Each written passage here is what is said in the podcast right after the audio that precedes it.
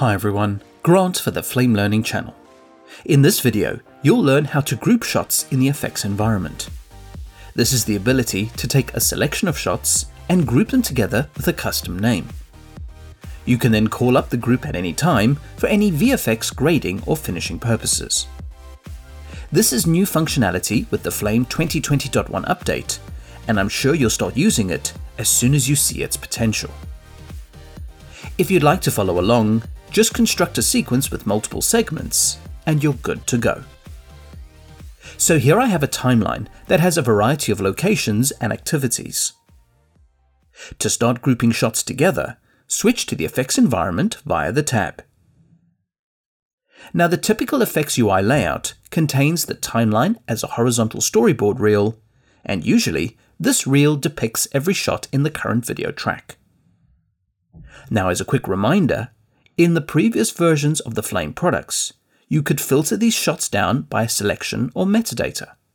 For instance, you could select a few shots and click the filter button. This would isolate the shots in the selection and you could work with them. However, you couldn't make a permanent group. As soon as you turned off filtering and changed the selection, you would have to manually select the shots again and then enable filtering. You could also search by metadata, but this would require every clip to have common metadata to base the search, and then you could create a searchable preset. The shots would be selected, and you could filter that as well. However, this is also not a permanent group, and you can't always ensure matching metadata for a search preset. So these tools only went this far in the previous release. In the Flame 2020.1 update, grouping is now possible in the same familiar environment. All you need to do is make a selection of shots as before. So I'll select the boats and any other sailing activities. Now when there are no groups in the sequence, you will see a grayed out button labelled No Groups. To create a group from the selection, click the plus button. You can also create the group using the context menu. In the text box, I'll call this group Sailing. This is now the currently selected group as indicated by the pull-down menu. If you enable Filter, the group is now isolated from the rest of the sequence. Now you can have as many groups as you like. For example, disable filtering and choose a fresh selection of shots. I'll choose all the shots from Greece.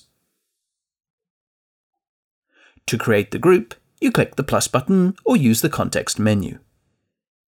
I'll call this group Greece. As before, if you enable filtering, the group will be isolated from the rest of the sequence. Now, since these groups are permanent, you can toggle between them with the Groups pull-down menu. With filtering on, it will only display the shots in the group. With filtering off, the storyboard will show every shot in the sequence, and the shots in the current group will be selected. Now the groups also work when the storyboard is in the viewer. So I'll change the layout to a 2-up view where the storyboard is on the left and the storyboard reel is hidden. When no group is selected, the Group pull-down menu prompts you to select Group. So if I choose either group and enable filtering, it's easy to move between the groups. These groups are saved with your sequence, as the groups are pointing to the shots in this edit. So that's how easy it is to make groups and move between them. Now let's say you wanted to remove a shot from the group. Say for instance, you select a shot you'd like to remove. All you need to do is call up the context menu and choose to remove it from the group. If the same shot was in multiple groups, these groups would also be available in the list. When the shot is removed from the group, you won't see it in the filtered group, but it's still in the sequence. Now, if you wanted to add one shot or multiple shots to an existing group, you make your selection and in the context menu, you can add it to any available group. Just as a tip, if your shot already exists in a group, then that group will not be displayed in the list. Ensure you select your group in the pull down menu, and then you can filter it again if required. Now, one extra feature that is only available when filtering a group is called the custom order. This button is located under the group's controls. When it is off, you get the original timeline order of the shots. However, when you turn it on, you can click and drag the thumbnails into any order you'd like. So it's great for reordering the shots within a group, and there are plenty of times you would use this. If you disable the custom order, the shots will revert to their original order in the edit. But the good news is when you turn custom order on again, it remembers the last state of the reordered shots. So it's a great level of organization within a group. Now, I mentioned earlier that you can have as many groups as you like. But in order to have multiple groups, you need to be able to manage them efficiently. Either through the context menu or pressing this button, you can call up the Manage Groups window. This lists all the groups for the sequence, and you can expand each group to see their contents. You see the names, number of segments in the group, and if you have segments on multiple video tracks, this is also considered as part of the group. Now the tools work on the group level as well as the shots level. If you call up the context menu over a group, you can copy, duplicate, and rename a group. When it comes to shots, the context menu will allow you to cut, copy, and remove from a group. You can also drag and drop between groups for ease of use. Just using the cursor will move the shot. But holding Shift Alt and dragging the clip will create a copy of the shot. Just so that you know, if you had two groups using the same shot and you dragged one of them into the other group, it won't create a second instance. Flame will simply highlight the existing shot in the group. Lastly, I did mention that you could have groups comprising of shots from different video tracks. By default, all groups using all video tracks will be displayed. But if you turn on current storyboard only, this will hide or grey out items from all video tracks other than the current focus. You can close the Manage Groups window. Now expanding on from all of this, the groups takes precedence over the search tools and search presets.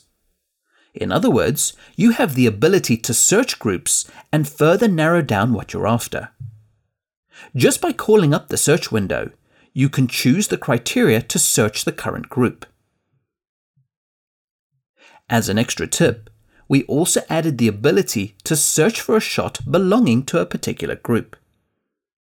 This should cover most of the use cases we've identified when searching in and around the groups. Now, for those of you using the connected conform workflow, I would just like to mention that the groups work across multiple connected sequences. So as you add timelines into the workflow, the groups will remain synced across all the connected sequences. For example, shots that are shared across multiple sequences will automatically have groups based on those shots.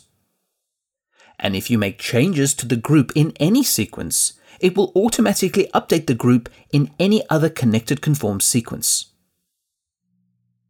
The only feature that is not supported with this functionality is custom ordering. Since each sequence is different and may be changed through production, having a synced custom order is simply not possible. Now, if you use the connected conform workflow and you don't want the groups to be synced, just open the Flame main preferences, go to the Tools and Timeline Effects tab, and disable Connected Conform groups. Finally, groups are also available in the timeline view. If the group already exists, you can select the group by using the same menus as the timeline search tools and presets. This is located to the bottom right of the timeline view. When you click the pull down menu next to the timeline search button, the list will contain both searchable presets and groups. You choose your group, and the segments are selected in the sequence. Groups and search presets are combined in this menu, but in the effects environment, they are separate. Now, if you need to create groups, modify or manage them, you don't need to go back to the effects environment. All these options are available through the Timeline context menu within the Groups submenu. So that covers the groups in the effects environment and the timeline. And we hope you'll find these useful in the editorial, grading, and VFX contexts. Don't forget to check out the other features, workflows, and enhancements to the Flame 2020.1 update. Comments, feedback, and suggestions are always welcome and appreciated. Please subscribe to the Flame Learning channel for future videos, and thanks for watching.